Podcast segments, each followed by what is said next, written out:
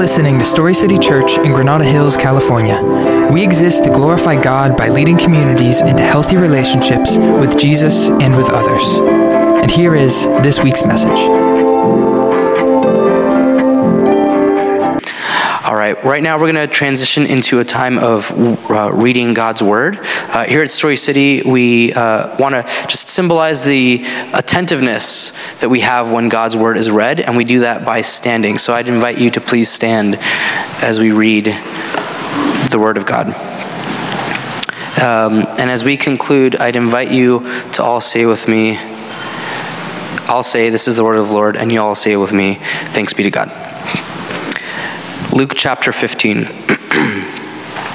he also said, A man had two sons. The younger of them said to his father, Father, give me the share of the estate I have coming to me. So he distributed the assets to them.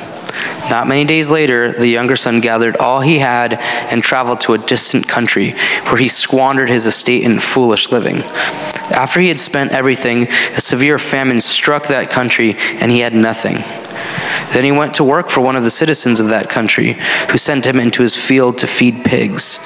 He longed to eat his fill from the pods that the pigs were eating, but no one would give him anything. When he came to his senses, he said, How many of my father's hired workers have more than enough food, and here I am dying of hunger? I'll get up and go to my father and say to him, Father, I have sinned against heaven and in your sight. I'm no longer worthy to be called your son. Make me like one of your hired workers. So he got up and went to his father. But while the son was still a long way off, his father saw him and was filled with compassion. He ran, threw his arms around his neck, and kissed him. The son said to him, Father, I've sinned against heaven and in your sight. I'm no longer worthy to be called your son. But the father told his servants, Quick, Bring out the best robe and put it on him. Put a ring on his finger and sandals on his feet. Then bring the fattened calf and slaughter it, and let's celebrate with a feast, because this son of mine was dead and is alive again. He was lost and is found. So they began to celebrate. Now his older son was in the field as he came near the house. He heard music and dancing, so he summoned one of the servants, questioning what these things meant. Your brother is here, he told him, and your father has slaughtered the fattened calf because he was back safe and sound. Then he became angry and didn't want to go in. So his father came out and pleaded with him. But he replied to his father, Look, I've been slaving many years for you, and I've never disobeyed your orders, yet you never gave me a goat so that I could celebrate with my friends. But when this son of yours came, who has devoured your assets with prostitutes, you slaughtered the fattened calf for him? Son, he said to him, You're always with me, and everything I have is yours. But we had to celebrate and rejoice because this brother of yours was dead and is alive again. He was lost and is found. This is the word of the Lord. Amen. Thank you.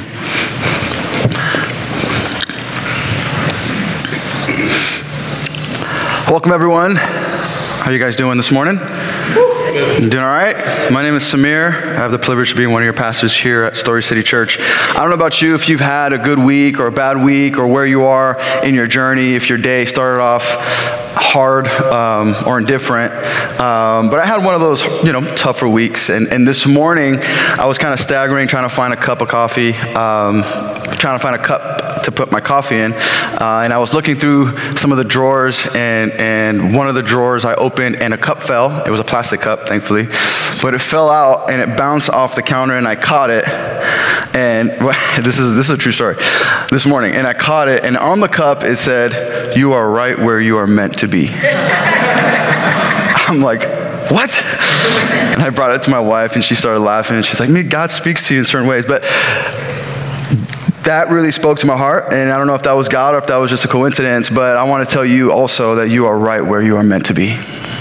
That God has brought you here for a purpose, God has brought you here for a reason, and um, we're excited to, to come alongside you, just like you saw these families. This is a representation of us as a whole, of the family of God together, walking together, uh, growing together, knowing that this life is not easy, but it is something that God's called us to do in family, in unity, um, and as a village that we walk together. Um, and so we're excited that you're here this morning. I know for me, one of the greatest joys and the greatest gifts God's given me is this church. And so I'm just grateful to be with you guys. Um, We're excited to continue our series uh, in the Father's heart. We're actually almost done. Next week's our last one, so you've probably heard that passage again, and you're like, golly, one more time. Here we go.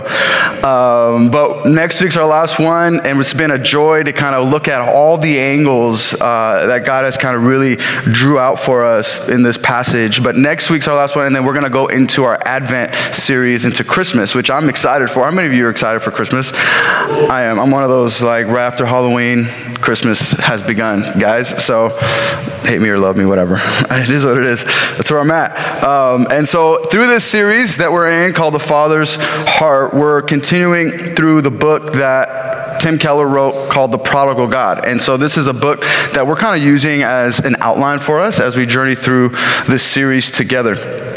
Um, last week, we looked at how Jesus redefined sin through this parable, right? We talked about how both brothers, the older brother and the younger brother, were both in sin because they wanted the father's stuff more than they wanted the father himself.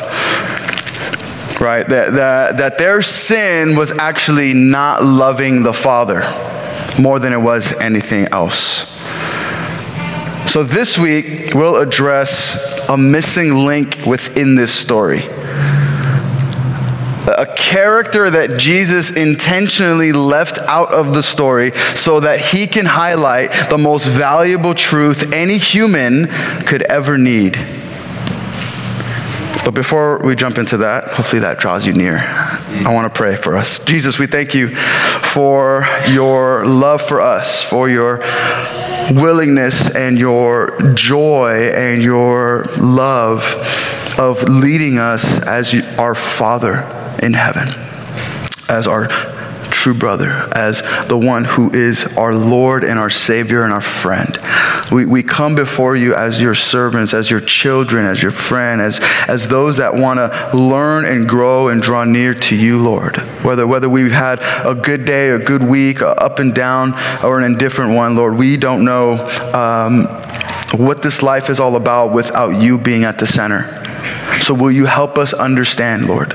Will you help us draw near to you? Will you help us understand you more? Will you help us grow in understanding of your love for us? We thank you, Jesus, for your word. We thank you that your word is, is clear and, and, is, and is something that you've left for us to grow and learn and to, to walk through as we draw near to you. We love you, Jesus. We praise you and we thank you. In Jesus' name, amen.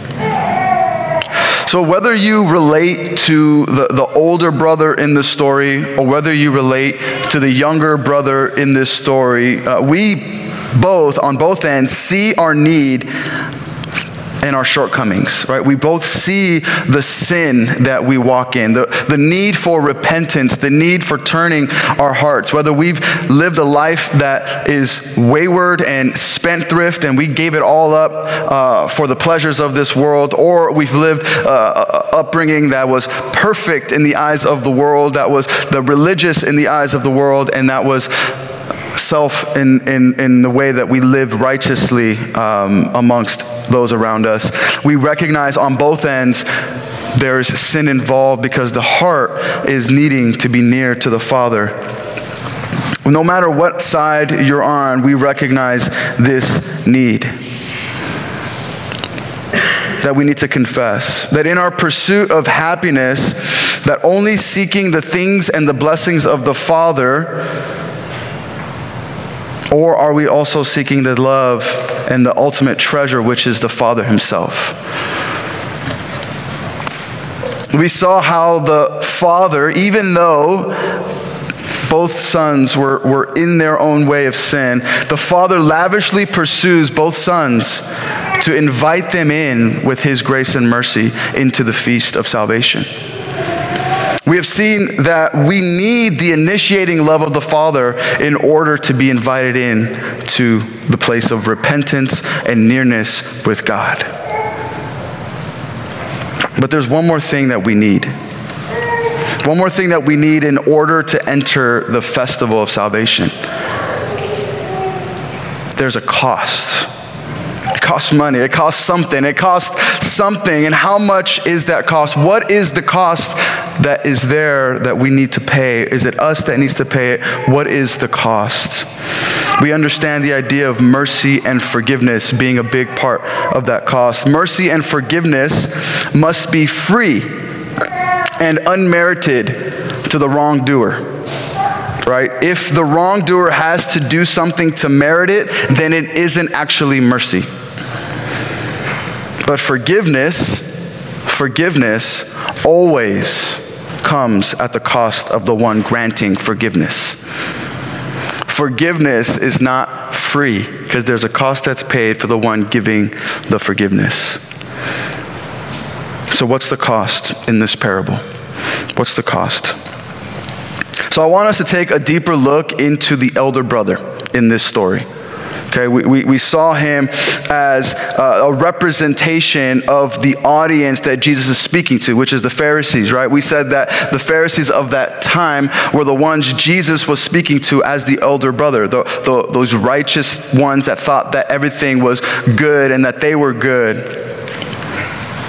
But he the older brother in the story, is also a representation and a yearning foreshadowing of the one that opposes the type of brother that the younger brother actually needed. So there's this yearning desire that Jesus leaves out there because this older brother wasn't the one that the younger brother really needed at that time. See, in this story, the older brother is careless the older brother is selfish, is self righteous, wanted all the stuff for himself. He was far from the Father. He didn't love the Father for the Father. He didn't love the younger brother, his own brother. He didn't want to enter the feast. And yet, the younger brother needed the exact opposite in the older brother. See, by putting a flawed elder brother in the story, Jesus is inviting us to imagine and yearn for a true older brother. Which a true older brother would be someone who is selfless, sacrificial, thinks of others more than himself, near to the Father, loves the Father deeply, loves the younger brother deeply, and can't wait to enter into the feast.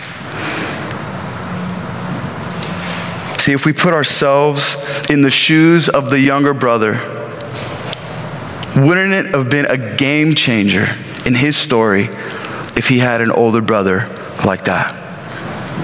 Wouldn't it have changed the whole perspective for him to recognize his real need?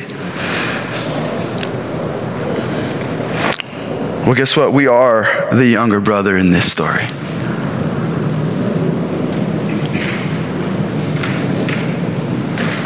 And the truth is, the truth is, which is our big idea today, that Jesus is our true elder brother.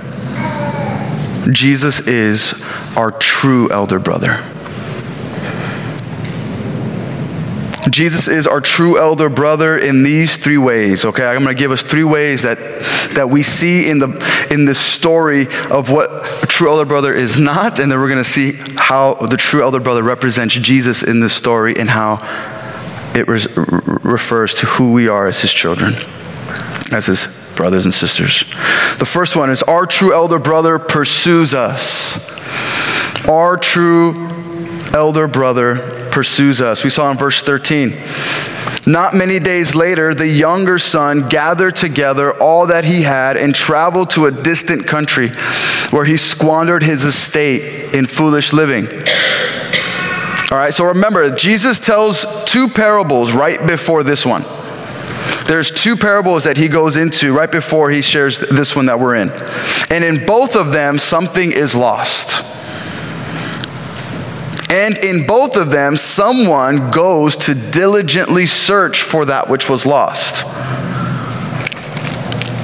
So by the time this story comes, the hearers of the story are anticipating someone to go search and look for the younger brother. So the parallels of the story make sense. And so the hearers are like, okay, there should have been now someone going and searching for the younger brother. But no one does. No one does. Jesus does this intentionally. He placed these three parables closely together because he's inviting his listeners to ask this question Well, who should have gone out and searched for the lost son?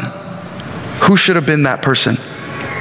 Not only does Jesus set that up for that question to be asked, Jesus also knows his audience and he knows the story of Cain and Abel. Right? Cain and Abel is a story where there's this older, resentful brother who resents the younger son. And this older, resentful brother is giving the mandate by God that you are your brother's keeper. That you are your brother's keeper. So when they're understanding, in the story, the listeners are like, the older brother should have gone and chased after the younger brother. There is this understanding that they have in their listening. The older brother would have been mandated in that culture to be the one who goes after the younger brother, pleading for his return. That's what a good, true older brother would have done. And the listeners would have known this. But the younger brother gets a Pharisee instead in the story. You see, we don't need a Pharisee as an older brother, we have enough of those. Jesus inserts himself in the story by not inserting himself in the story. The yearning for a true and good elder brother penetrated the hearts of the hearers and us.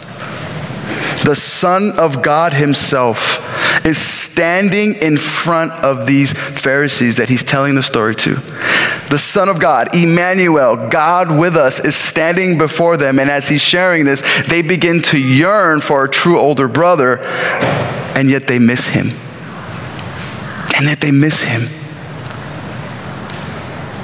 They miss the very thing they yearn for. And it's right in front of them. Let us not miss him as well. We yearn for hope. We yearn for joy. We yearn for peace. We yearn for intimacy. We yearn for truth. And yet, He is here before us. Keller, in the book Prodigal God, the one we're working through, he says this. He says, This is what a true elder brother would have done. He would have said, Father, my younger brother has been a fool and now his life is in ruins, but I will go and look for him and bring him home. And if the inheritance is all gone, which is what I expect, I'll bring him back into the family at my expense. So not only does Jesus, who is our true elder brother, go and find us and seek for us and search for us and seek for this younger brother, our true older brother, also our second understanding of who our true older brother, true older brother is in Jesus. Our true elder brother pays the cost. It's in his expense. He pays the cost.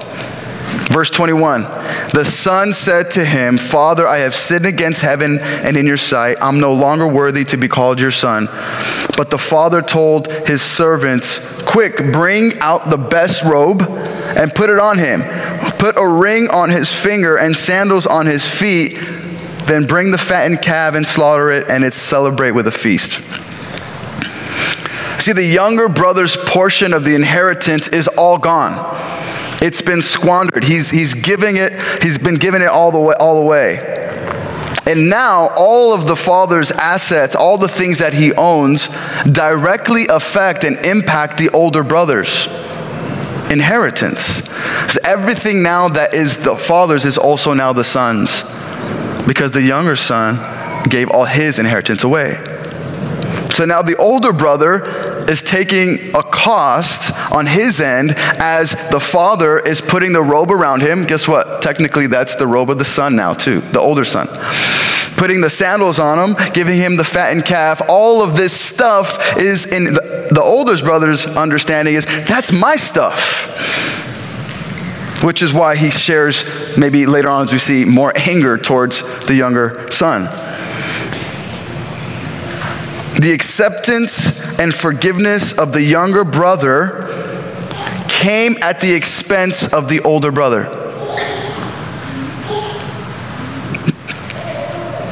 The acceptance from the father to the son, to the younger son as he came in came at the expense of the older father, uh, older brother. Keller writes this so well. He says that the younger brother's restoration was free to him, but it came at enormous cost to the elder brother. There was no other way. But Jesus does not put a true elder brother in the story. No one is willing I'm sorry, one who is willing to pay any cost to seek and save that which was lost is breaking, is heartbreaking. The younger son gets a Pharisee for a brother instead, but we don't. By putting a flawed elder brother in the story, Jesus is inviting us to imagine and yearn for a true one. And we have him think of the kind of brother that we need. We need one who does not just go to the next country to find us, but that he will come all the way from heaven to earth to find us. That we need one who is willing to pay not just a finite amount of money, but an infinite cost. That is his life for us to join God's family. For the debt on us is great. Either as elder brothers or as younger brothers, we have rebelled against the Father. We deserve alienation, isolation, and rejection. The point of this parable is that forgiveness always involves a price. Someone has to pay. There was no way for the younger brother to return to the family unless the older brother bore the cost himself. You see, our true elder brother paid our debt on the cross in our place. Jesus is the true and good elder brother who paid it all for us, who was willing to go the extra mile when we know we don't deserve it when we are all down and out and hitting rock bottom, when we are seeking and searching for what we need, when we're even willing to be slaves like the younger brother did. We're willing to be slaves to pay it back somehow. But yet Jesus says, I'll pay for it. It can be hard to grasp for some of us that have been harmed maybe by an older brother or, or a father in a story like this because the terms father and brother can, can, can be a wall for us, can be a wall to be like, I desire an older brother like this, or I desire a father figure like this. And so I pray for those maybe that be that be harder for us to embrace a good father or embrace a good elder brother. I pray that God will heal the hearts and the broken hearts in that place because it's so important to receive and embrace this amazing good news of this true elder brother. That the prophecy of Isaiah talked about 700 years before Jesus was born Isaiah shared this prophecy of our true elder brother, Jesus. In Isaiah 53, 4 and 5, he says, Yet he himself bore our sicknesses and he carried our pains, but we in turn regarded him stricken, struck down by God, and afflicted. But he was pierced because of our rebellion, crushed because of our iniquities, punished.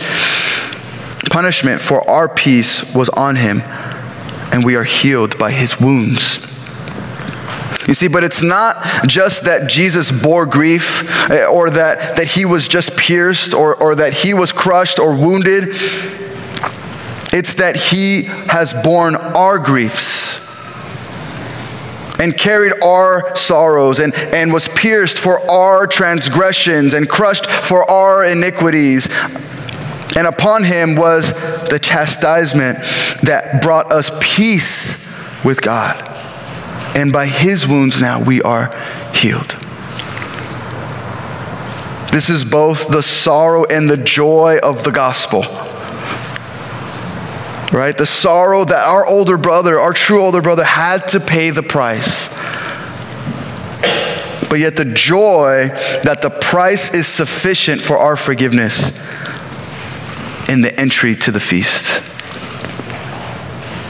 See, not only does the older the true elder brother run out to pursue and find us. Not only is he um, paying the cost for our return, but our third way of him being our true elder brother is that our true elder brother rejoices for us. He rejoices with us and for us upon entry.